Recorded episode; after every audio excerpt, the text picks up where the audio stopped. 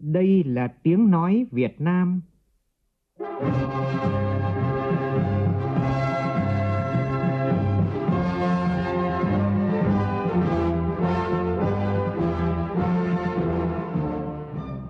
là tiếng nói Việt Nam, phát thanh từ Hà Nội, thủ đô nước Cộng hòa xã hội chủ nghĩa Việt Nam.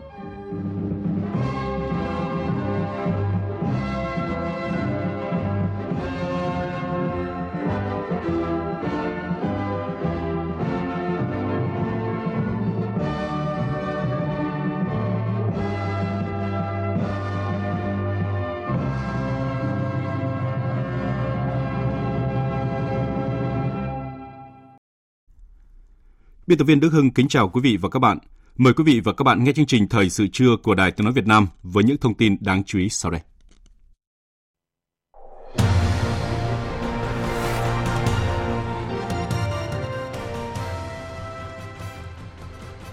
Thủ tướng Chính phủ Phạm Minh Chính cùng đoàn đại biểu cấp cao nước ta bắt đầu chuyến thăm chính thức Cộng hòa Dân chủ Nhân dân Lào, theo lời mời của Thủ tướng Sòn Sai Sifandon và đồng chủ trì kỳ họp lần thứ 45 Ủy ban Liên Chính phủ Việt Nam Lào. Ngay sau lễ đón chính thức, hai thủ tướng đã tiến hành hội đàm. Nhân chuyến thăm chính thức nước Cộng hòa Dân chủ Nhân dân Lào của Thủ tướng Phạm Minh Chính, mời quý vị và các bạn nghe phóng sự tình nghĩa Việt Lào bền vững bền hơn núi hơn sông.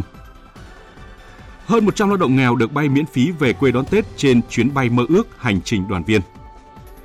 Lễ công bố chương trình trao tặng mũ bảo hiểm cho học sinh lớp 1 và lớp 2 năm học 2022-2023 tại ba thành phố lớn là Hà Nội, Thành phố Hồ Chí Minh và Cần Thơ. Trong phần tin thế giới, Ngân hàng Thế giới hạ dự báo tăng trưởng kinh tế thế giới năm nay xuống còn 1,7%, mức chậm nhất kể từ năm 1993. Trung Quốc sẽ tạm dừng cấp thị thực ngắn hạn cho công dân Hàn Quốc và ngừng cấp thị thực mới với công dân Nhật Bản vì lo ngại dịch COVID-19.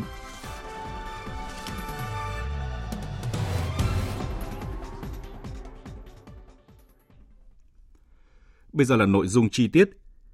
Theo tin của phóng viên Vũ, Vũ Khuyên, sáng nay Thủ tướng Phạm Minh Chính và đoàn đại biểu cấp cao Việt Nam đã rời tới thủ đô Viêng Chăn bắt đầu chuyến thăm chính thức nước Cộng hòa Dân chủ Nhân dân Lào và đồng chủ trì kỳ họp lần thứ 45 Ủy ban Liên Chính phủ Việt Nam Lào theo lời mời của Thủ tướng Chính phủ nước Cộng hòa Dân chủ Nhân dân Lào Sỏm Say Sĩ Phan Đon. Tại phủ Thủ tướng nước Cộng hòa Dân chủ Nhân dân Lào ở thủ đô Viêng Chăn, Thủ tướng Chính phủ Lào Sỏm Say Sĩ Phan Đon chủ trì lễ đón chính thức Thủ tướng Phạm Minh Chính và đoàn đại biểu cấp cao Việt Nam. Trước đó, ngay sau khi đến Viêng Chăn, Thủ tướng Phạm Minh Chính đã tới đặt vòng hoa tại đài liệt sĩ vô danh Lào, tưởng nhớ và tri ân những người con ưu tú của nhân dân các dân tộc Lào đã ngã xuống vì độc lập tự do của Lào, cũng như góp phần bảo vệ nền độc lập tự do và thống nhất đất nước của Việt Nam. Sáng nay, ngay sau lễ đón chính thức, hai thủ tướng đã tiến hành hội đàm. Phóng viên Vũ Khuyên đưa tin. Tại cuộc hội đàm, trong không khí nồng ấm thắm tình đồng chí anh em, Thủ tướng Chính phủ Phạm Minh Chính bày tỏ vui mừng lần đầu tiên thăm chính thức nước Cộng hòa Dân chủ Nhân dân Lào trên cương vị người đứng đầu Chính phủ Việt Nam và là khách mời đầu tiên của Thủ tướng Sỏn Say Sìn Phan Đon. Cảm ơn Thủ tướng Sòn Say Sìn Phan Đon đã dành cho đoàn sự đón tiếp nồng hậu, trọng thị và chân tình, truyền lời thăm hỏi của Tổng Bí thư Nguyễn Phú Trọng, Chủ tịch nước Nguyễn Xuân Phúc, Chủ tịch Quốc hội Vương Đình Huệ tới đồng chí Sòn Say Sìn Phan Đon. Thủ tướng Sòn Say Sìn Phan Đon nhiệt liệt chào mừng Thủ tướng Phạm Minh Chính sang thăm chính thức chúc mừng những thành tựu to lớn và toàn diện Việt Nam đã giành được trong công cuộc xây dựng, phát triển và hội nhập quốc tế, đặc biệt là nhanh chóng phục hồi phát triển kinh tế xã hội sau đại dịch, có vai trò và vị thế ngày càng cao trên trường quốc tế. Hai bên bày tỏ hài lòng về sự phát triển mạnh mẽ của quan hệ hợp tác song phương trên tất cả các lĩnh vực. Tin cậy chính trị không ngừng được gia tăng, hai bên trao đổi nhiều đoàn trên tất cả các kênh, tiếp tục phát huy hiệu quả các cơ chế hợp tác song phương, tổ chức thành công hàng trăm hoạt động ý nghĩa trong năm đoàn kết hữu nghị Việt Nam Lào, Lào Việt Nam 2022 ở cả hai nước. Đặc biệt, hợp tác kinh tế thương mại đầu tư ngày càng được tăng cường thúc đẩy. Thương mại là điểm sáng trong năm qua với tổng kim ngạch thương mại song phương cả năm 2022 đạt gần 1,7 tỷ đô la Mỹ, tăng hơn 21% so với năm 2021. Hai thủ tướng tái khẳng định chính sách nhất quán của hai đảng, hai nhà nước luôn coi trọng và dành sự ưu tiên cao nhất cho việc củng cố, vun đắp quan hệ hữu nghị vĩ đại đoàn kết đặc biệt và hợp tác toàn diện Việt Nam Lào. Hai bên nhất trí tiếp tục không ngừng củng cố tin cậy chính trị, đẩy mạnh hợp tác an ninh quốc phòng, nâng tầm hợp tác kinh tế, hỗ trợ nhau phục hồi sau đại dịch, xây dựng nền kinh tế thị trường theo định hướng xã hội chủ nghĩa, độc lập tự chủ gắn với hội nhập quốc tế sâu rộng và hiệu quả.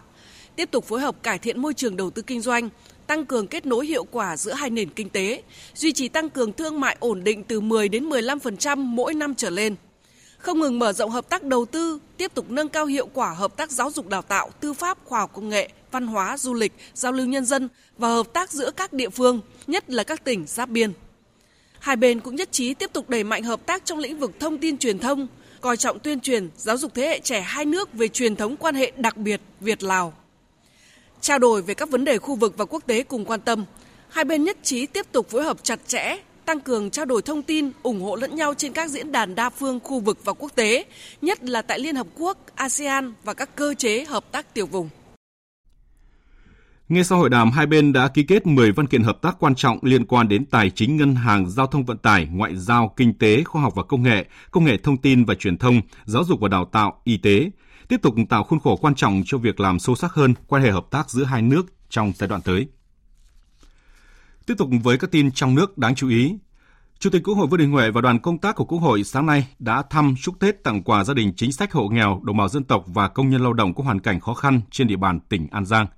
Tin của phóng viên Lê Tuyết. Chủ tịch Quốc hội Vương Đình Huệ đánh giá cao Đảng bộ chính quyền các cấp của tỉnh An Giang đã quan tâm đến công tác chăm lo cho gia đình chính sách, người có công với cách mạng, đồng bào các dân tộc Khmer, Chăm và công nhân lao động, những người nghèo, người có hoàn cảnh khó khăn. Theo chỉ thị của Trung ương, Chính phủ, đảm bảo có một cái Tết vui tươi, đầm ấm, lành mạnh, tiết kiệm, an toàn tuyệt đối và chăm lo cho tất cả mọi người, không để ai là không có Tết, không để ai bị bỏ lại phía sau thì cũng rất là mong đồng chí đã làm tốt rồi. Thì tiếp tục làm tốt hơn nữa công tác dân tộc, tôn giáo, an sinh xã hội. Và tiếp tục phát huy cái truyền thống ờ, quê hương cách mạng kiên cường, quê hương của chủ tịch tôn đức thắng. Để chúng ta tiếp tục đoàn kết, trên dưới một lòng. Đồng chí tổng bí thư nguyễn phú trọng nói là nhất hô bá ứng mà. Tiền hô hậu ủng để trên dưới đồng lòng dọc ngang thông suốt để phát huy cái tinh thần này, để chúng ta hóa giải những cái khó khăn, tranh thủ cái thời cơ, cái vận hội để đưa Việt Nam chúng ta vượt qua mọi khó khăn thách thức, hoàn thành thắng lợi các cái chỉ tiêu kinh tế xã hội của năm nay. Chủ tịch Quốc hội đồng thời đánh giá cao Bộ Chỉ huy Bộ đội Biên phòng tỉnh đã phối hợp với phía Campuchia quản lý tốt gần 100 km đường biên giới và có nhiều thành tích trong phát triển kinh tế xã hội, củng cố quốc phòng an ninh vùng đồng bào dân tộc thiểu số và miền núi. Mong Bộ Chỉ huy Bộ đội Biên phòng tỉnh quan tâm xây dựng đường biên giới hòa bình, ổn định, hữu nghị, hợp tác giữa hai bên. Chủ tịch Quốc hội cũng đề nghị tỉnh quan tâm hơn nữa trong việc phát triển kinh tế biên mậu, kinh tế cửa khẩu, Tại đây, Chủ tịch Quốc hội Vương Đình Huệ và đoàn công tác đã trao 200 phần quà, trong đó có 80 phần quà trao trực tiếp tại hội trường tặng các gia đình chính sách, hộ nghèo, đồng bào dân tộc và công nhân lao động có hoàn cảnh khó khăn trên địa bàn tỉnh An Giang. Chủ tịch Quốc hội trao 6 phần quà tặng 6 cháu nhỏ là con nuôi của các đồn biên phòng trên địa bàn tỉnh An Giang. Nhân dịp này, Ngân hàng Nông nghiệp Phát triển Nông thôn Việt Nam trao 100 triệu đồng hỗ trợ quà Tết cho đồng bào dân tộc. Ngân hàng Thương mại Cổ phần Công thương Việt Nam trao tặng 500 triệu đồng hỗ trợ 1.000 suất quà Tết tặng gia đình chính sách hộ nghèo. Cũng trong sáng nay, Chủ tịch Quốc hội Vương Đình Huệ đã đến dân hương tại đền thờ Chủ tịch nước Tôn Đức Thắng tại xã Mỹ Hòa Hưng, thành phố Long Xuyên. Trước đó vào chiều qua, Chủ tịch Quốc hội Vương Đình Huệ đã đến thăm chúc Tết cán bộ lão thành cách mạng với hơn 60 năm tuổi Đảng, ông Nguyễn Hữu Khánh, nguyên Bí thư tỉnh ủy An Giang, nguyên Chủ tịch Hội nghề cá Việt Nam, người đóng vai trò quan trọng trong việc đưa cá sa, cá tra, cá ba sa Việt Nam xuất khẩu ra thị trường thế giới. Đoàn công tác Bộ Quốc phòng do Đại tướng Phan Văn Giang, Ủy viên Bộ Chính trị, Phó Bí thư Quân ủy Trung ương, Bộ trưởng Bộ Quốc phòng làm trưởng đoàn, sáng nay đã đến thăm chúc Tết tỉnh ủy, Ủy ban nhân dân, các đơn vị quân đội và gia đình chính sách hộ nghèo, công nhân lao động ở tỉnh Bình Định. Tin của phóng viên Thanh Thắng tại miền Trung. Chúc Tết Đảng bộ, chính quyền, nhân dân và các lực lượng vũ trang tỉnh Bình Định, Đại tướng Phan Văn Giang gửi lời cảm ơn cấp ủy, chính quyền, nhân dân các dân tộc tỉnh Bình Định nhiều năm qua luôn cưu mang, che chở, hết lòng giúp đỡ các đơn vị lực lượng vũ trang đứng chân trên địa bàn, hoàn thành tốt nhiệm vụ. Nhân dịp Tết Nguyên đán Quý Mão 2023, thay mặt Quân ủy Trung ương Bộ Quốc phòng, Đại tướng Phan Văn Giang đã trao và ủy quyền trao hơn 600 xuất quà của Bộ Quốc phòng. Mỗi xuất quà trị giá 1,3 triệu đồng tiền mặt tặng các đơn vị quân đội đứng chân trên địa bàn tỉnh Bình Định,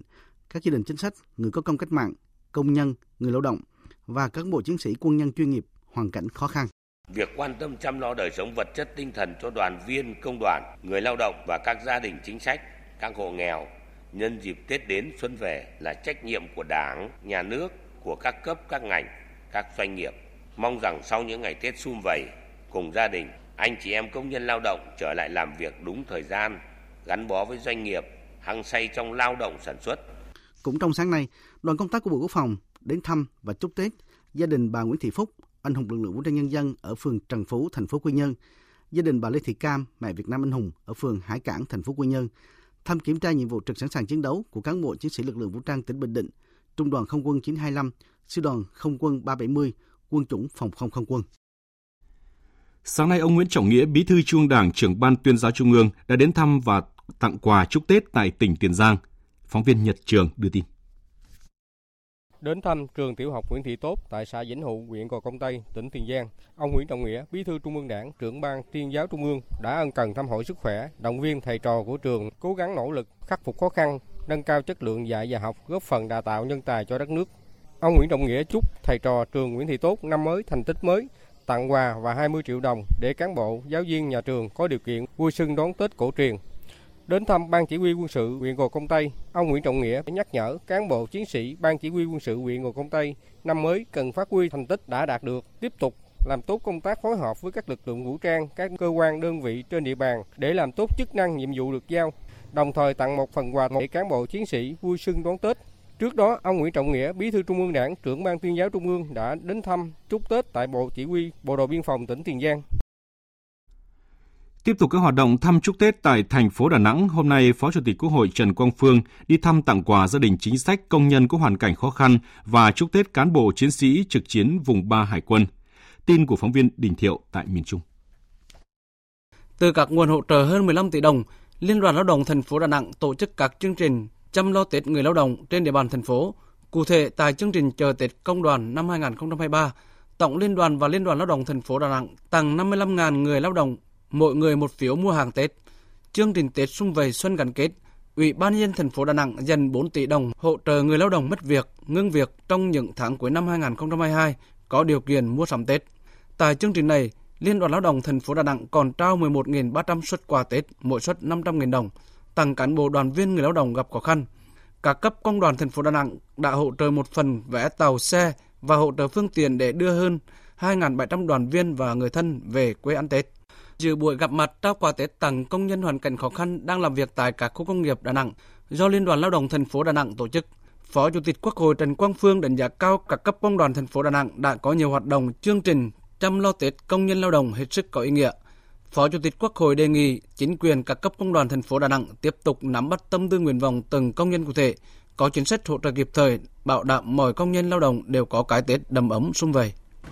Việc chăm lo Tết cho các gia đình chính sách, người nghèo, người có hoàn cảnh khó khăn, công nhân lao động là một trong những chủ trương lớn được Đảng, Nhà nước ta luôn quan tâm và thực hiện có hiệu quả. Thì mỗi dịp Tết đến xuân về, trên khắp mọi miền của Tổ quốc đều diễn ra sôi nổi các cái hoạt động chăm lo Tết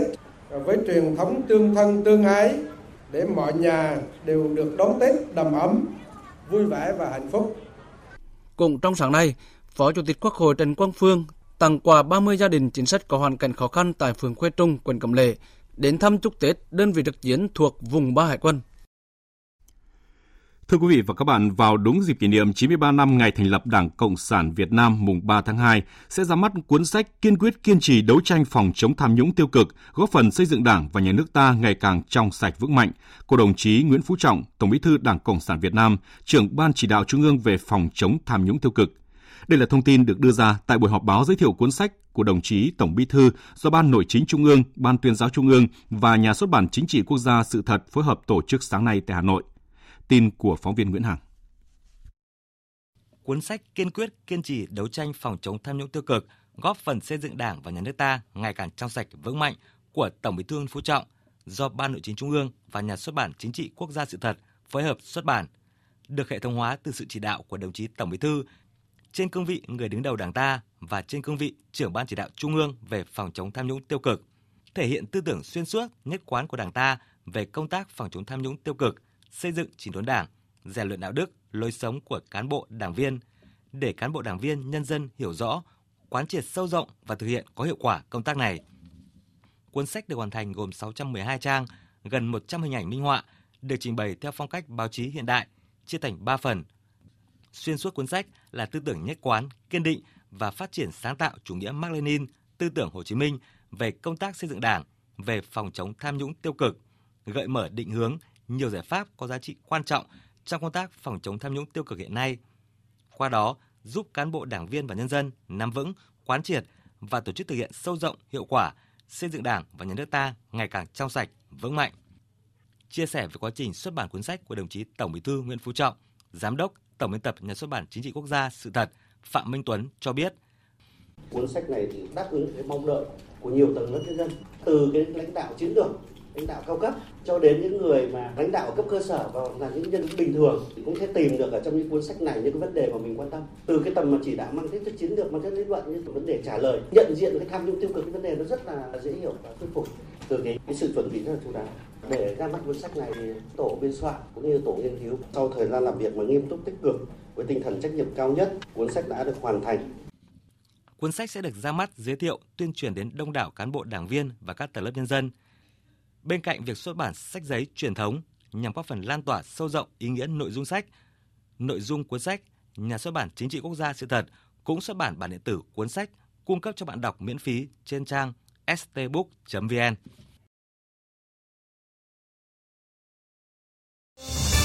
Thời sự VOV, nhanh, tin cậy, hấp dẫn. Trở lại với các hoạt động chăm lo Tết cho nhân dân, tỉnh Quảng Ninh sẽ dành hơn 110 tỷ đồng tặng trên 211.000 xuất quà và hỗ trợ các gia đình chính sách hộ nghèo, người có hoàn cảnh khó khăn dịp Tết Quý Mão 2023. Vũ Miền, phóng viên Đài tiếng nói Việt Nam thường trú khu vực Đông Bắc đưa tin. Dịp Tết Nguyên đán Quý Mão năm 2023, người có công với cách mạng và các đối tượng khác trên địa bàn tỉnh Quảng Ninh được nhận mức hỗ trợ từ 300.000 đồng đến 6,5 triệu đồng mỗi xuất quà. Mức hỗ trợ cao nhất 6,5 triệu đồng dành cho 9 tập thể là các cơ sở bảo trợ, trung tâm cai nghiện và các trung tâm nuôi dưỡng thương bệnh binh khu vực phía Bắc. Năm nay, Quảng Ninh dành hơn 110 tỷ đồng từ nguồn ngân sách địa phương tự cân đối để chăm lo Tết cho đối tượng chính sách, hộ nghèo, người có hoàn cảnh khó khăn, tăng 174 triệu đồng so với dịp Tết năm ngoái. Riêng gần 50.000 đối tượng là người có công với cách mạng và thân nhân được hỗ trợ trên 47 tỷ đồng. Ông Vũ Quang Trực, Phó Giám đốc Sở Lao động Thương binh và Xã hội tỉnh Quảng Ninh cho biết. Đây là một cái hoạt động hàng năm đều được cấp ủy chính quyền các cấp và hệ thống chính trị xã hội chung tay chăm lo. Và Quảng Ninh nhiều năm làm nội dung này rất tốt. Trong cái triển khai Tết phải đúng cái chính sách, đúng cái chế độ, đặc biệt là đúng đối tượng. Tỉnh đã có chỉ đạo là trước ngày 14 tháng 1 năm 2023, tức là trước ngày 23 tháng Chạp, quạt Tết là phải chuyển được đến với người dân. Chuyến bay mơ ước hành trình đoàn viên của Vietnam Airlines vừa chở hơn 100 lao động về quê ăn Tết, khởi hành từ thành phố Hồ Chí Minh và đã hạ cánh tại Hà Nội. Toàn bộ lao động trên chuyến bay đều được hỗ trợ 100% chi phí vé máy bay. Đây là những lao động được Liên đoàn Lao động một số tỉnh thành phía Nam lựa chọn trên cơ sở ưu tiên người có hoàn cảnh khó khăn. Có người nhà cần chăm sóc đặc biệt nhưng đã qua nhiều mùa Tết chưa được về quê. Không chỉ tổ chức chuyến bay hỗ trợ, Vietnam Airlines còn dành tặng món quà Tết ý nghĩa cũng như hỗ trợ chi phí tàu xe cho người lao động về tận quê nhà và tài trợ vé máy bay cho họ quay trở lại làm việc sau Tết với mong muốn giảm bớt gánh nặng, góp phần mang đến một cái Tết đoàn viên trọn vẹn, đủ đầy cho người lao động. Chương trình chuyến bay mơ ước hành trình đoàn viên nằm trong chiến dịch hành trình yêu thương hướng tới lan tỏa các thông điệp trách nhiệm xã hội, giá trị nhân văn tốt đẹp vì cộng đồng mà Vietnam Airlines đã thực hiện từ nhiều năm qua. Cục Hàng không Việt Nam vừa có văn bản gửi các địa phương nhờ hỗ trợ triển khai các giải pháp phục vụ người dân về quê ăn Tết, trong đó đề nghị thêm xe buýt, taxi phục vụ bay đêm dịp Tết Nguyên đán sắp tới. Để đáp ứng và phục vụ tốt nhất nhu cầu đi lại của nhân dân, đảm bảo chất lượng dịch vụ, Cục Hàng không Việt Nam kiến nghị Ủy ban nhân dân các tỉnh thành phố chỉ đạo Sở Giao thông Vận tải ra soát, yêu cầu các đơn vị khai thác các tuyến xe buýt đi đến cảng hàng không lập kế hoạch, tăng tần suất khai thác và tăng thời gian hoạt động của các chuyến xe buýt đi đến các cảng hàng không, đặc biệt là vào khung giờ ban đêm theo thời gian khai thác đêm của các cảng hàng không. Cơ quan này cũng đề nghị Ủy ban nhân dân các tỉnh thành phố phối hợp với cảng vụ hàng không để tăng cường công tác kiểm tra, giám sát, kịp thời xử lý các tình huống phát sinh, đồng thời xử lý nghiêm tình trạng lôi kéo hành khách, ép giá khách và tăng giá vé trái quy định. Sáng nay tại nhà văn hóa thiếu nhi quận Ninh Kiều, Ủy ban Mặt trận Tổ quốc Việt Nam thành phố Cần Thơ phối hợp với công ty cổ phần vàng bạc đá quý Phú Nhuận khai trương siêu thị mini Tết không đồng. Phóng viên Hồng Phương, thường trú khu vực đồng bằng sông Cửu Long ghi nhận. Bắt đầu từ 7 giờ 30, người dân khó khăn đã có mặt tại siêu thị mini Tết không đồng để chờ vào mua hàng. Đây là những người thuộc diện hộ nghèo, hộ cận nghèo, nhóm lao động phổ thông, công nhân, người bán hàng rong, lao động nhập cư tại các khu nhà trọ, xóm trọ tại ba quận Ninh Kiều, Ô Môn, Thốt Nốt do Ủy ban Mặt trận Tổ quốc Việt Nam thành phố Cần Thơ lựa chọn. Để tiện cho người dân, cơ quan chức năng tại các địa phương đã đến từng gia đình phát những tấm vé nghĩa tình, mỗi vé trị giá 300.000 đồng. Đến siêu thị mini Tết không đồng, bà con không chỉ được tự do mua sắm miễn phí nhu yếu phẩm cần thiết cho dịp Tết, mà còn được trải nghiệm nhiều hoạt động mang không khí rộn ràng ngày xuân, như hái lộc đầu năm, chụp ảnh lưu niệm, Đến đây thấy gian hàng khang trang và đầy đủ những cái ờ, nhu yếu phẩm chuẩn bị cho mùa Tết. Hôm nay thì tôi lựa chọn ờ, uh, lập xưởng, một số uh, loại bánh mứt để uh, cho mâm mứt ngày Tết. Tết năm nay thì với những cái sản phẩm này thì cũng có một cái Tết đầm ấm vui vẻ. Mong muốn là Tết năm sau thì uh, những cái chương trình này cũng sẽ tiếp tục hỗ trợ cho bà con để cho người dân có được một uh, cái Tết uh, đủ đầy. Tôi biết đến chương trình này, thấy giúp đỡ được dân nghèo thật rồi vô lòng dạ ấm áp, rồi được những hộp bánh, mớt, dầu ăn, à, bột nêm. Nhưng là đó là những thực phẩm rất ý cho, với tôi. Thì tôi rất mong muốn chương trình này được có thường xuyên để giúp đỡ cho những dân nghèo. Mỗi ngày siêu thị sẽ lựa chọn hàng thực phẩm, nhu yếu phẩm mới nhất để bà con lựa chọn như rau củ quả, nước tương, nước mắm, gạo, Bên cạnh đó còn có sản phẩm thời trang để bà con lựa chọn những bộ đồ mới đi chơi xuân. Với sự đa dạng và phong phú các mặt hàng từ thực phẩm, nhu yếu phẩm luôn được cung ứng đầy đủ, chất lượng hàng hóa, phong cách phục vụ sẽ mang đến nhiều trải nghiệm cho bà con.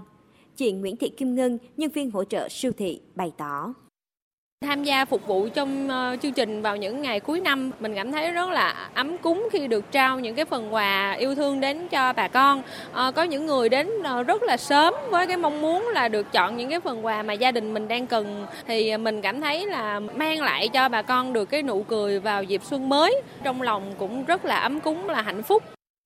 Siêu thị mini Tết không đồng với nguồn kinh phí khoảng 300 triệu đồng phục vụ bà con khó khăn từ ngày 11 đến ngày 14 tháng 1 năm 2023. Riêng ngày 14 tháng 1 năm 2023, ban tổ chức sẽ thực hiện chuyến xe lưu động đến với bà con tại quận Thốt Nốt và quận Ô Môn.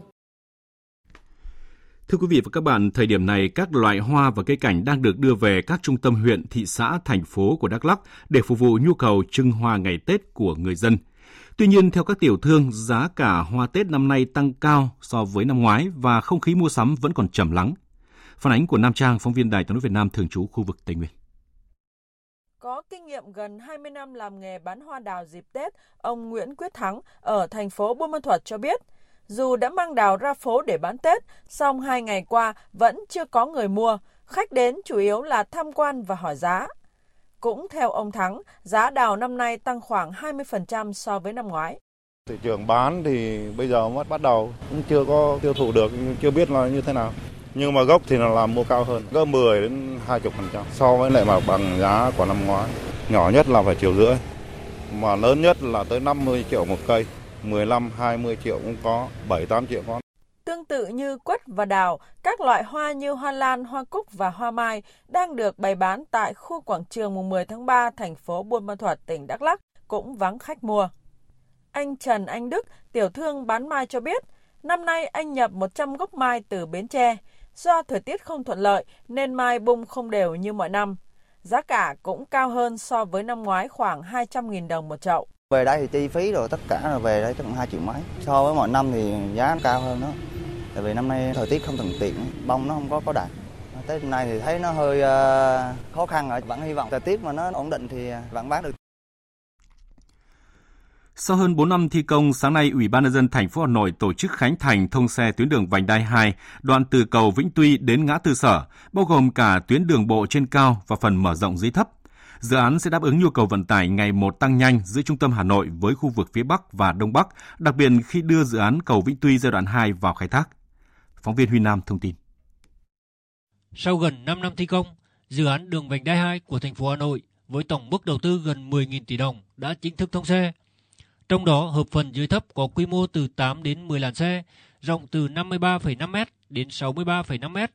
Hợp phần trên cao có chiều dài hơn 5 km, gồm cầu chính và cầu dẫn kết nối với các tuyến đường bên dưới. Dự án đường vành đai 2 thông xe sẽ góp phần giảm tải cho một trong những điểm nóng về ủn tắc giao thông trên địa bàn Hà Nội, đáp ứng nhu cầu vận tải ngày càng cao giữa trung tâm thành phố với khu vực phía Bắc và Đông Bắc, đặc biệt là khi đưa dự án cầu Vĩnh Tuy giai đoạn 2 vào khai thác. Ông Dương Đức Tuấn, Phó Chủ tịch Ủy ban dân thành phố Hà Nội cho biết. Việc hoàn chỉnh vành đai 2 nhằm khắc phục tình trạng ùn tắc giao thông trên tuyến đường, tạo sự thông suốt, thuận lợi cho người và phương tiện khi lưu thông trên tuyến, gia tăng phát triển sản xuất kinh doanh, dịch vụ của nhân dân trong khu vực, đồng thời góp phần giải quyết những vấn đề cấp bách về giao thông đô thị và hoàn thiện theo quy hoạch một trong những tuyến đường vành đai nội đô quan trọng trong hệ thống hạ tầng giao thông khung của thành phố. Sáng nay tại tỉnh Vĩnh Phúc, công ty Honda Việt Nam phối hợp cùng Ủy ban An toàn giao thông quốc gia tổ chức lễ công bố chương trình trao tặng 620.000 mũ bảo hiểm cho học sinh lớp 1 và lớp 2 năm học 2022-2023 tại ba thành phố lớn là Hà Nội, thành phố Hồ Chí Minh và Cần Thơ. Tin của phóng viên Việt Cường.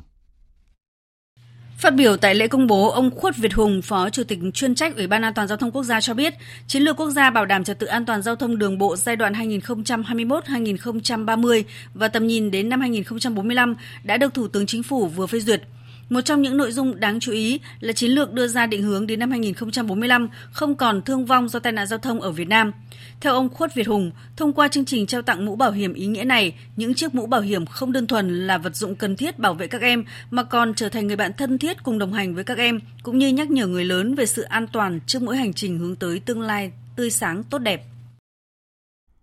Bộ Nông nghiệp và Phát triển Nông thôn vừa có công điện khẩn gửi các tỉnh, thành phố trực thuộc Trung ương về việc tăng cường kiểm tra, giám sát, xử lý các trường hợp sử dụng chất cấm trong chăn nuôi giết mổ gia súc thuộc nhóm beta-agonist sabutamol.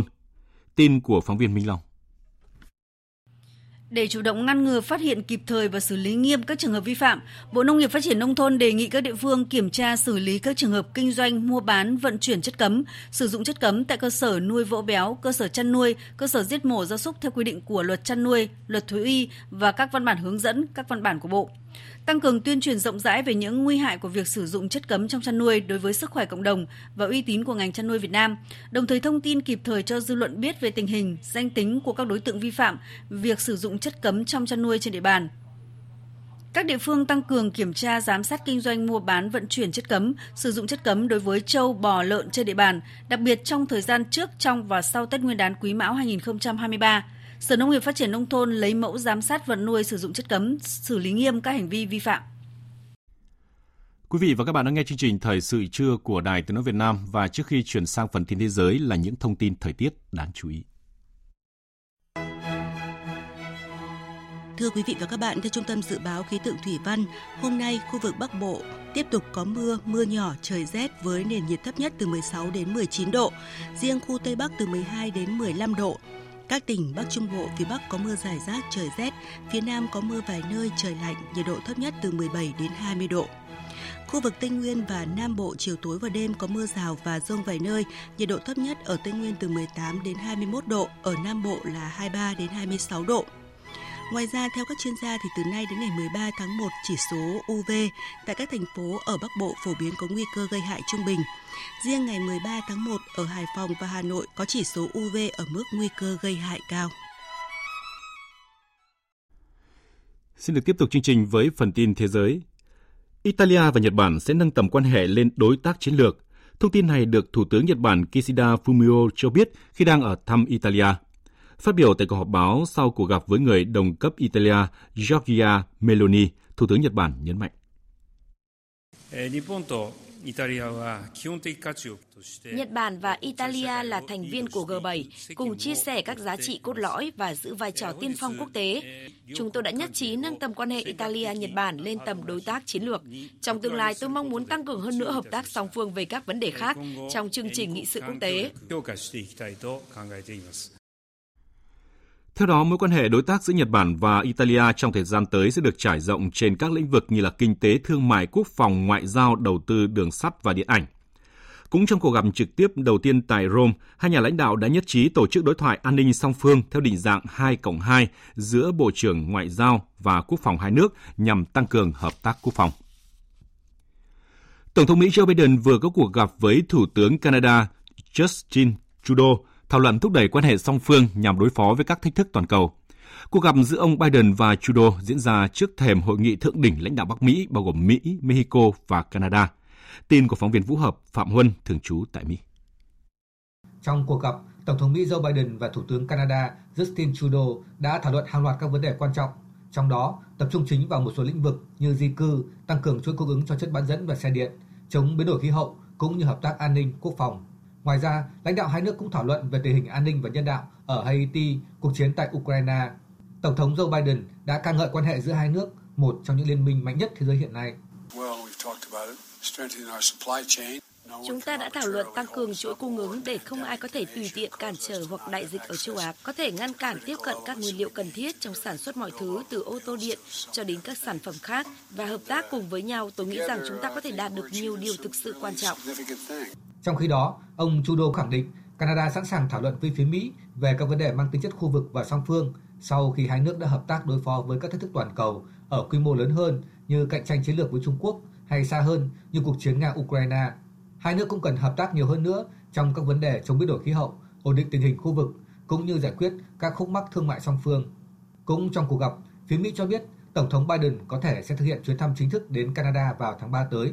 Sau cuộc gặp song phương, lãnh đạo Mỹ và Canada cùng tham dự hội nghị thượng đỉnh các nhà lãnh đạo Bắc Mỹ, hay còn được gọi là thượng đỉnh giữa ba người bạn với lãnh đạo nước chủ nhà Mexico.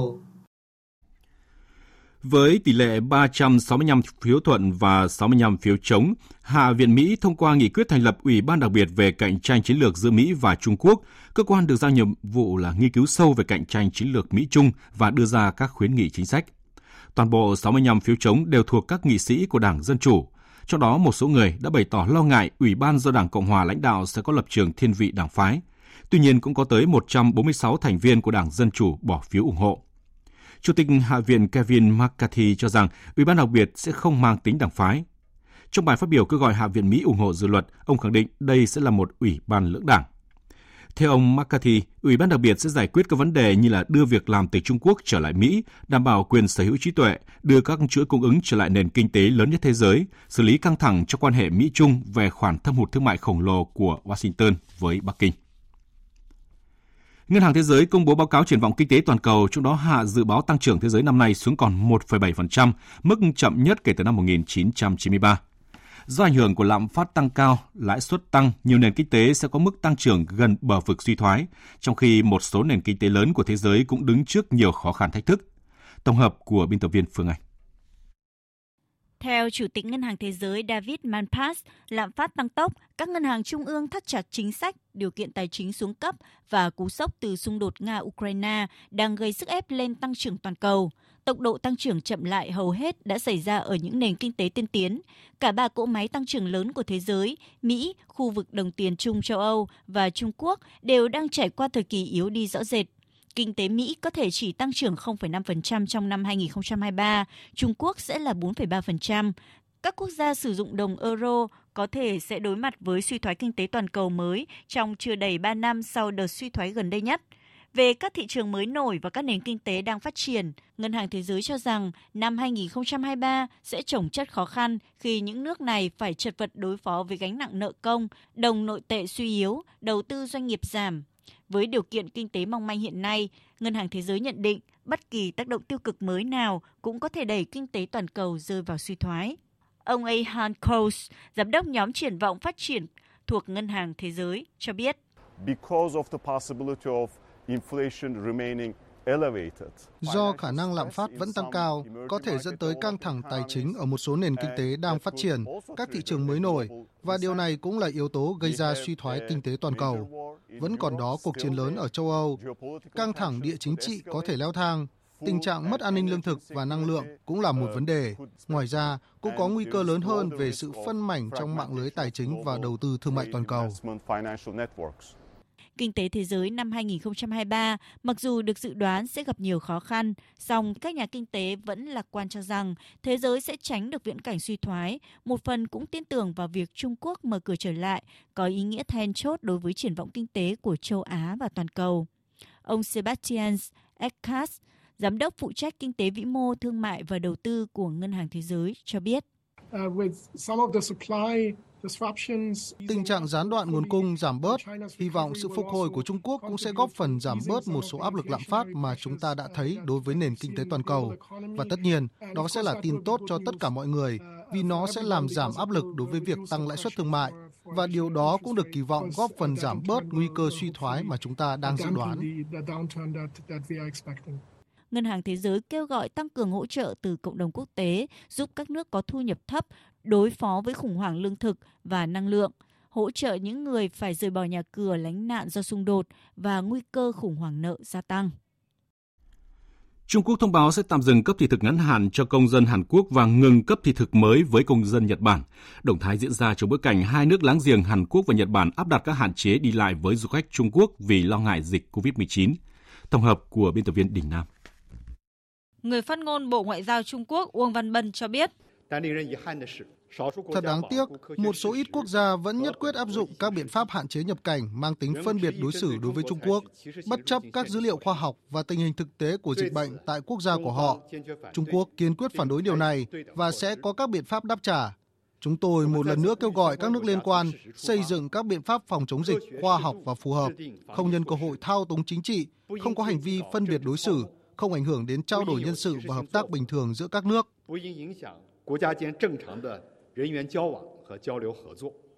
Tuyên bố của đại diện Bộ Ngoại giao Trung Quốc được đưa ra sau khi Nhật Bản, Hàn Quốc, Mỹ và một số quốc gia khác yêu cầu du khách đến từ Trung Quốc có xét nghiệm âm tính với COVID-19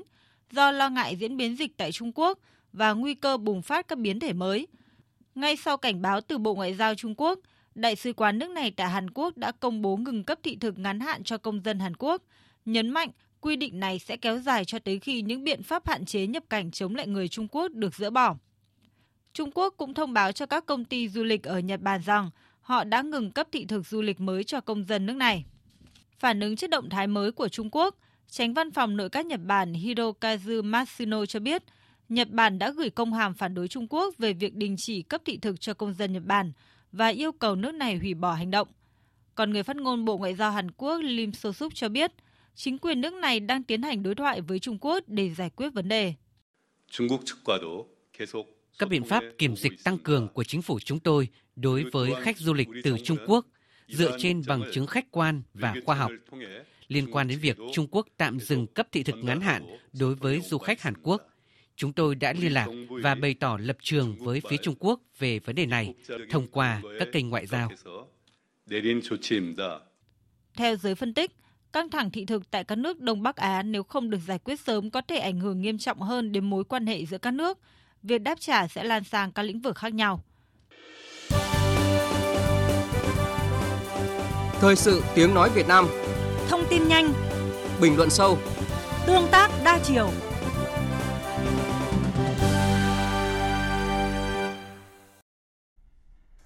Thưa quý vị và các bạn, là hai quốc gia láng giềng, núi liền núi, sông liền sông, từ sự gắn kết do điều kiện tự nhiên và lịch sử, mối quan hệ đặc biệt Việt Nam Lào được các lãnh tụ vĩ đại là Chủ tịch Hồ Chí Minh, Chủ tịch Cai Sòn Phong Vi Hẳn và Chủ tịch Suvanuvong đặt nền móng, vun đắp và ngày càng được củng cố, không ngừng phát triển, trở thành tấm gương mẫu mực thủy chung hiếm có cho quan hệ giữa các dân tộc trên thế giới.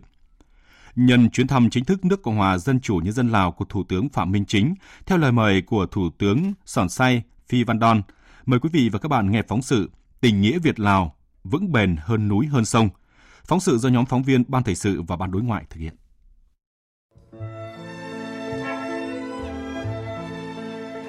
Là phóng viên thường trú của Việt Nam Thông tấn xã tại Nghệ An trong những năm chiến tranh rất ác liệt từ năm 1970 đến 1973,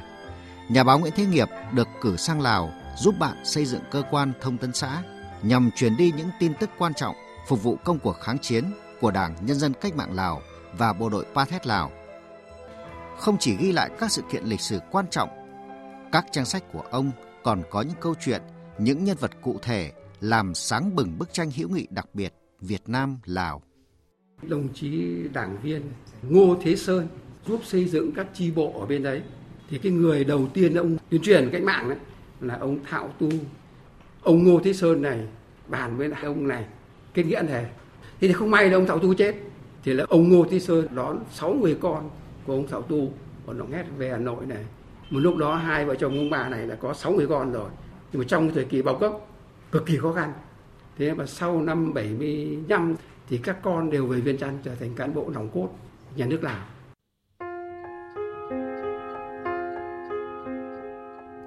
Suốt chiều dài lịch sử hai cuộc kháng chiến chống Pháp và chống Mỹ, hàng chục nghìn cán bộ quân tình nguyện và người dân Việt Nam đã băng rừng, lội suối, vượt Trường Sơn sang Lào. Với tinh thần quốc tế trong sáng, thấm nhuần lời dạy của Chủ tịch Hồ Chí Minh, giúp nhân dân nước bạn, tức là mình tự giúp mình. Những chuyên gia quân sự và chiến sĩ quân tình nguyện Việt Nam đã trải qua khó khăn gian khổ, hy sinh,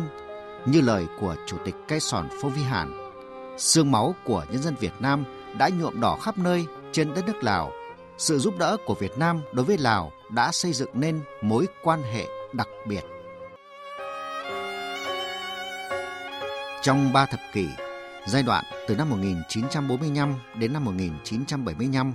đã có tới 80.000 lượt chuyên gia và quân tình nguyện Việt Nam được cử sang công tác, chiến đấu tại Lào. Có chiến sĩ lên đường từ khi 18 đôi mươi hoàn thành nhiệm vụ về nước khi tóc đã ngả màu. Có gia đình, nhiều thế hệ là quân tình nguyện và đã có 40.000 cán bộ, chiến sĩ hy sinh, hàng chục nghìn người bị thương trên mảnh đất này. Trải qua 22 trận đánh lớn nhỏ suốt những năm từ 1967 đến 1970, anh hùng lực lượng vũ trang nhân dân Lào Khăm Mặn, Khủn Trần Thạ ấn tượng sâu đậm về những năm tháng hạt gạo cắn đôi cộng rau bẻ nửa của bộ đội Việt Nam và bộ đội Pathet Lào trong các chiến dịch giải phóng, giành độc lập cho dân tộc. Trong chiến dịch Cụ Kiệt, chúng tôi phối hợp với bộ đội Việt Nam để giải phóng cánh đồng chum. Bộ đội tình nguyện Việt Nam sẽ vào đánh trước. Phải công nhận là họ rất giỏi, đi mà không ai biết, giống như những chú chuột. Chúng tôi thì vào theo sau. Chiến tranh đã khiến không biết bao nhiêu người, cả Lào lẫn Việt Nam phải nằm xuống nếu bây giờ chiến tranh có xảy ra, tôi sẽ đưa cả gia đình, con cái sang Việt Nam, vì đi đâu cũng không thể an toàn bằng tình Việt Lào khăng khít như vậy đấy.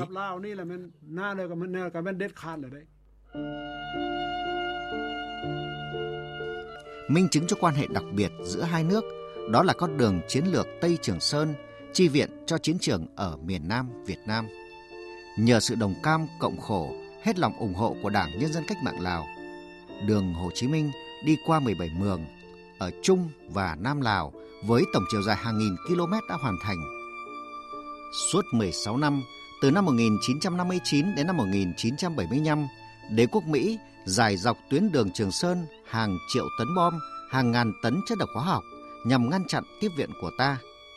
Trong lạt mưa bom bão đạn ấy, nhân dân các bộ tộc Lào đã hết lòng giúp đỡ bộ đội Việt Nam trong việc mở và bảo vệ tuyến đường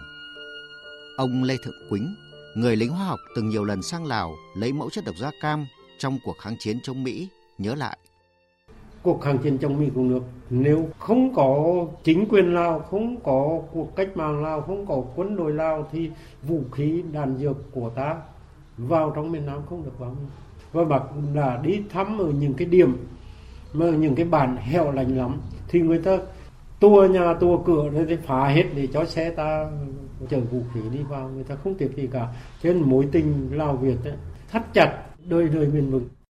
từ rừng núi đến đồng bằng từ vùng giải phóng đến vùng địch hậu quân và dân hai nước đã sát cánh bên nhau đưa cuộc cách mạng đi từ thắng lợi này đến thắng lợi khác mà đỉnh cao là đại thắng mùa xuân năm 1975 tại Việt Nam và chiến thắng ngày 2 tháng 12 năm 1975 tại Lào. Hai đất nước Việt Lào đã giành độc lập tự do tinh thần quốc tế trong sáng đã tạo tiền đề, vun đắp cho mối quan hệ đặc biệt, mẫu mực, hiếm có trên thế giới, một tài sản chung vô giá của hai đảng, hai dân tộc cho muôn đời sau, để quan hệ Việt Lào mãi mãi vững bền, hơn núi, hơn sông. Trên đỉnh Trường Sơn, ta gặp nhau giữa đường đi chiến đấu giải phóng quân lào, biên giới đẹp sao? Cây lá lao sao, rộn ràng lẫn trong màu áo? Những người chiến sĩ yêu nước lào. Tiếp tục chương trình thời sự trưa nay là trang tin đầu tư tài chính và bản tin thể thao. Trang tin đầu tư tài chính. Thưa quý vị và các bạn, tại thị trường Thành phố Hồ Chí Minh lúc hơn 11 giờ trưa nay vàng miếng SJC được công ty vàng bạc đá quý Sài Gòn niêm yết ở mức mua vào 66 triệu 200 nghìn đồng và bán ra 67 triệu đồng một lượng. Tại thị trường Hà Nội, thương hiệu vàng dòng Thăng Long được công ty Bảo Tín Minh Châu niêm yết ở trạng thái giảm. Giá mua vào là 53 triệu 520 nghìn đồng và giá bán ra là 54 triệu 370 nghìn đồng một lượng. Trên thị trường tiền tệ, tỷ giá trung tâm được Ngân hàng Nhà nước công bố áp dụng cho hôm nay là 23.604 đồng một đô la Mỹ, tăng nhẹ một đồng so với hôm qua. Trong khi đó, giá đô la tại một số ngân hàng thương mại sáng nay được điều chỉnh giảm nhẹ so với cuối phiên hôm qua. Lúc hơn 11 giờ trưa nay, Vietcombank niêm yết giá mua vào là 23.290 đồng và bán ra là 23.610 đồng một đô la. Theo số liệu từ Trung tâm Lưu ký Chứng khoán Việt Nam, nhà đầu tư trong nước đã mở mới hơn 98.900 tài khoản chứng khoán trong tháng 12 năm 2022, nâng lũy kế cả năm lên mức gần 2,6 triệu tài khoản chứng khoán và đây tiếp tục là con số kỷ lục trong 22 năm hoạt động của thị trường. Con số này thậm chí còn vượt qua tổng số lượng tài khoản mở mới của cả giai đoạn 2016 đến 2021 cộng lại – theo đó, tính đến cuối năm 2022, số tài khoản nhà đầu tư cá nhân trong nước đã vượt 6,8 triệu tài khoản, tương đương khoảng 6,8% dân số và vượt kế hoạch đặt ra cho năm 2025 là đạt tương đương 5% dân số. Về diễn biến giao dịch trên thị trường chứng khoán, sáng nay thị trường tăng trở lại sau phiên điều chỉnh nhẹ hôm qua. Trong đó đáng chú ý là dòng tiền chảy mạnh vào nhóm cổ phiếu bất động sản với lực bắt đáy diễn ra ở các mã giảm mạnh thời gian qua như NVL, HBX, PDR. Kết thúc phiên giao dịch sáng nay, VN Index đạt 1.062,25 điểm, tăng gần 9 điểm so với chốt phiên hôm qua. Tổng giá trị giao dịch đạt gần 5.000 tỷ đồng. HNX Index đạt 212,33 điểm, tăng 1,7 điểm, còn Upcom Index là 72,63 điểm. Đầu tư tài chính biến cơ hội thành hiện thực. Đầu tư tài chính biến cơ hội thành hiện thực. Thưa quý vị và các bạn, 2022 là năm đầy biến động của thị trường chứng khoán Việt Nam khi VN Index lần đầu tiên trong lịch sử vượt 1.500 điểm vào đầu năm – nhưng có lúc giảm xuống dưới 900 điểm vào giữa tháng 11. Kết thúc năm 2022, VN Index giảm gần 33% so với cuối năm 2021. Tuy nhiên, nhiều kỳ vọng tích cực đang đặt ra với sự hồi phục của thị trường trong năm nay. Sau một giai đoạn dài bị ảnh hưởng tiêu cực của dịch COVID-19, năm 2022 là năm mà các khó khăn của nền kinh tế cũng như của từng doanh nghiệp được bộc lộ rõ nét trên thị trường chứng khoán. Đặc biệt đối với thị trường trái phiếu doanh nghiệp, năng lực thanh khoản của một số doanh nghiệp sau hơn 2 năm dịch bệnh đã ở ngưỡng báo động. Tuy nhiên, cũng trong bối cảnh khó khăn đó, đã nhìn thấy những chuyển biến tích cực của doanh nghiệp theo hướng lành mạnh hơn, tập trung vào các hoạt động cốt lõi, cắt giảm chi phí và nâng cao năng lực cạnh tranh để hoạt động hiệu quả hơn sau dịch bệnh. Do đó, ông Đỗ Ngọc Quỳnh, Tổng Thư ký Hiệp hội Thị trường Trái phiếu Việt Nam đánh giá. Quá trình phục hồi sau ờ, dịch bệnh cũng là một cái quá trình cần phải có thời gian ờ, và cái điều đó thì tôi cũng hy vọng rằng sau cái 2022 với các cái bước mà điều chỉnh kể cả về chiến lược cũng như cái cách thức tổ chức hoạt động kinh doanh và các điều chỉnh về mặt chính sách thì các cái doanh nghiệp của Việt Nam sẽ có những hoạt động hiệu quả hơn và sẽ từng bước phục hồi hoạt động sản xuất kinh doanh và qua đó thì nâng cao cái năng lực thanh toán cũng như nâng cao à, năng lực phát triển kinh doanh của mình và để tiếp tục quay trở lại thị trường à, và tiếp tục huy động vốn để phát triển mở rộng hoạt động các sản xuất kinh doanh à, và triển khai hoạt động sản xuất kinh doanh hiệu quả hơn trong năm 2023. Về phía cơ quan quản lý thị trường cũng cam kết sẽ tăng cường đảm bảo thị trường chứng khoán Việt Nam hoạt động thông suốt, ổn định, minh bạch, trật tự kỷ cương. Bà Vũ Thị Trân Phương, Chủ tịch Ủy ban Chứng khoán Nhà nước cho biết. Thì chúng tôi cũng sẽ triển khai trước hết là giả soát cái luật chứng khoán và các cái văn bản hướng dẫn thi hành để sửa đổi để đảm bảo cho phù hợp với tình hình phát triển của thị trường trong thời gian tới cũng như là triển khai các sản phẩm mới, các cái hệ thống về công nghệ thông tin đưa vào hoạt động từ giữa năm và tăng cường công tác quản lý giám sát thị trường xử lý nghiêm các hành vi vi phạm để đảm bảo cho thị trường trong thời gian tới hoạt động một cách trật tự, công bằng và minh bạch. Bên cạnh đó, người đứng đầu ngành chứng khoán cũng cho biết trong năm nay sẽ đẩy mạnh việc cổ phần hóa gắn với niêm yết trên thị trường chứng khoán để tăng nguồn hàng hóa chất lượng cho thị trường.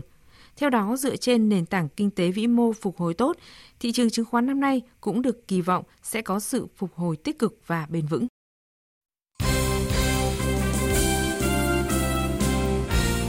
Thưa quý vị và các bạn, Trận bán kết lượt về trên sân Thammasat tối qua đã xác định được đối thủ của đội tuyển Việt Nam ở chung kết AFF Cup 2022 là đội tuyển Thái Lan sau khi đội bóng này vượt qua Malaysia với tỷ số 3-0. Hôm nay các cầu thủ Thái Lan sẽ hạ cánh xuống sân bay Nội Bài, Hà Nội để chuẩn bị cho trận chung kết lượt đi diễn ra trên sân Mỹ Đình vào ngày 13 tháng 1. Ba ngày sau, trận lượt về diễn ra tại sân Thammasat, Bangkok. Cuộc chiến giành ngôi vô địch AFF Cup 2022 hứa hẹn hấp dẫn khi tuyển Việt Nam sở hữu hàng thủ chắc chắn nhất, đụng độ Thái Lan có hàng công tốt nhất tại giải này. Hướng tới V-League 2023, câu lạc bộ SHB Đà Nẵng đang có những bước đi tích cực trên thị trường chuyển nhượng. Cùng với việc công bố các ngoại binh, đội bóng sông Hàn cũng gọi trở lại hậu vệ Liễu Quang Vinh, người đã thi đấu cho câu lạc bộ Sài Gòn ở mùa giải trước. Liễu Quang Vinh chia sẻ.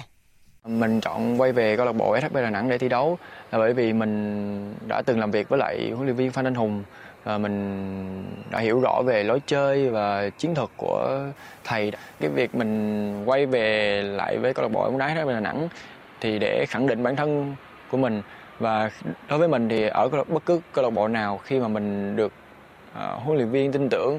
thì mình vẫn phải cố gắng mà thi đấu để cống hiến vì màu cờ sắc áo của đội bóng đấy.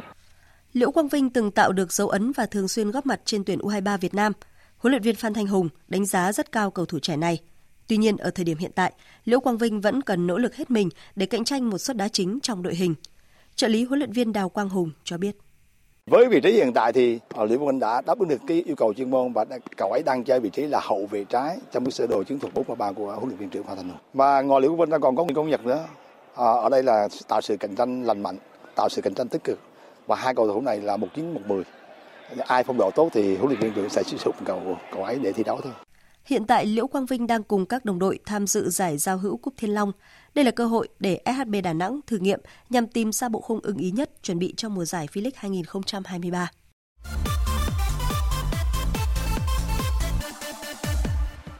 Từng giành huy chương vàng ở nhiều kỳ SEA Games và cũng là chân chạy số 1 Việt Nam trên đường đua 5.000m và 10.000m suốt nhiều năm qua, nhưng vận động viên Nguyễn Văn Lai quyết định chia tay hai cự ly sở trường. Trong năm mới 2023, vận động viên 37 tuổi này sẽ chuyển sang thử thách mình ở cự ly marathon. Có tuổi à, rồi nên không thích nghi với cái nội dung à, sức mạnh với tốc độ ở à, trong sân nên mình muốn chuyển sang cái nội dung 42 cây để thử sức mình thôi. Chưa thử sức bao giờ nên cũng muốn cái chinh phục những cái giới hạn của bản thân mình xem cái khả năng của mình còn được đến đâu. Cũng theo Nguyễn Văn Lai, thay đổi nội dung thi đấu vừa là cách tạo động lực mới để tiến về phía trước, vừa tự làm mới bản thân, dẫu biết thách thức là không hề nhỏ. Hiện tại, anh đang tập luyện và cố gắng bắt nhịp dần với cự ly khắc nghiệt này. Dự kiến sau 2 tháng làm quen, Nguyễn Văn Lai sẽ tranh tài ở giải Marathon Báo Tiền Phong vào tháng 3 tới. Mình sẽ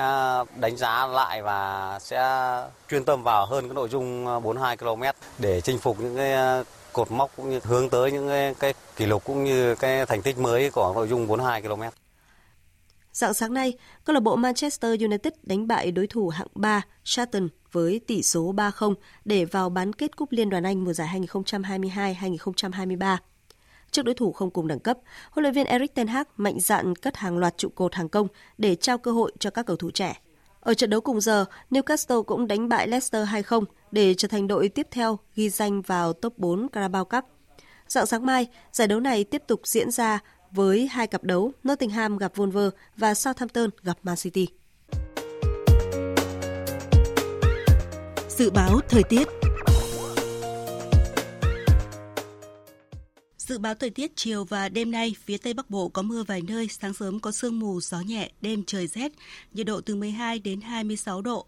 Phía Đông Bắc Bộ có mưa, mưa nhỏ và sương mù, gió đông đến đông nam cấp 2, cấp 3, đêm trời rét, nhiệt độ từ 17 đến 22 độ. Khu vực từ Thanh Hóa đến Thừa Thiên Huế, phía Bắc có mưa, mưa nhỏ và sương mù rải rác, phía Nam có mưa rải rác, gió nhẹ, đêm trời rét, nhiệt độ từ 17 đến 23 độ. Khu vực từ Đà Nẵng đến Bình Thuận, phía Bắc có mưa vài nơi, trưa chiều hứng nắng. Phía Nam ngày nắng đêm không mưa, gió Đông Bắc cấp 2, cấp 3, nhiệt độ từ 20 đến 30 độ. Khu vực Tây Nguyên có mưa rào và rông vài nơi, ngày nắng gián đoạn, gió Đông Bắc đến Đông cấp 2, cấp 3, nhiệt độ từ 17 đến 28 độ. Khu vực Nam Bộ có mưa rào vài nơi, riêng miền Tây chiều tối có mưa rào rải rác và có nơi có rông, gió Đông Bắc cấp 2, cấp 3, nhiệt độ từ 22 đến 30 độ. Khu vực Hà Nội có mưa, mưa nhỏ, gió Đông đến Đông Nam cấp 2, cấp 3, đêm trời rét, nhiệt độ từ 17 đến 23 độ.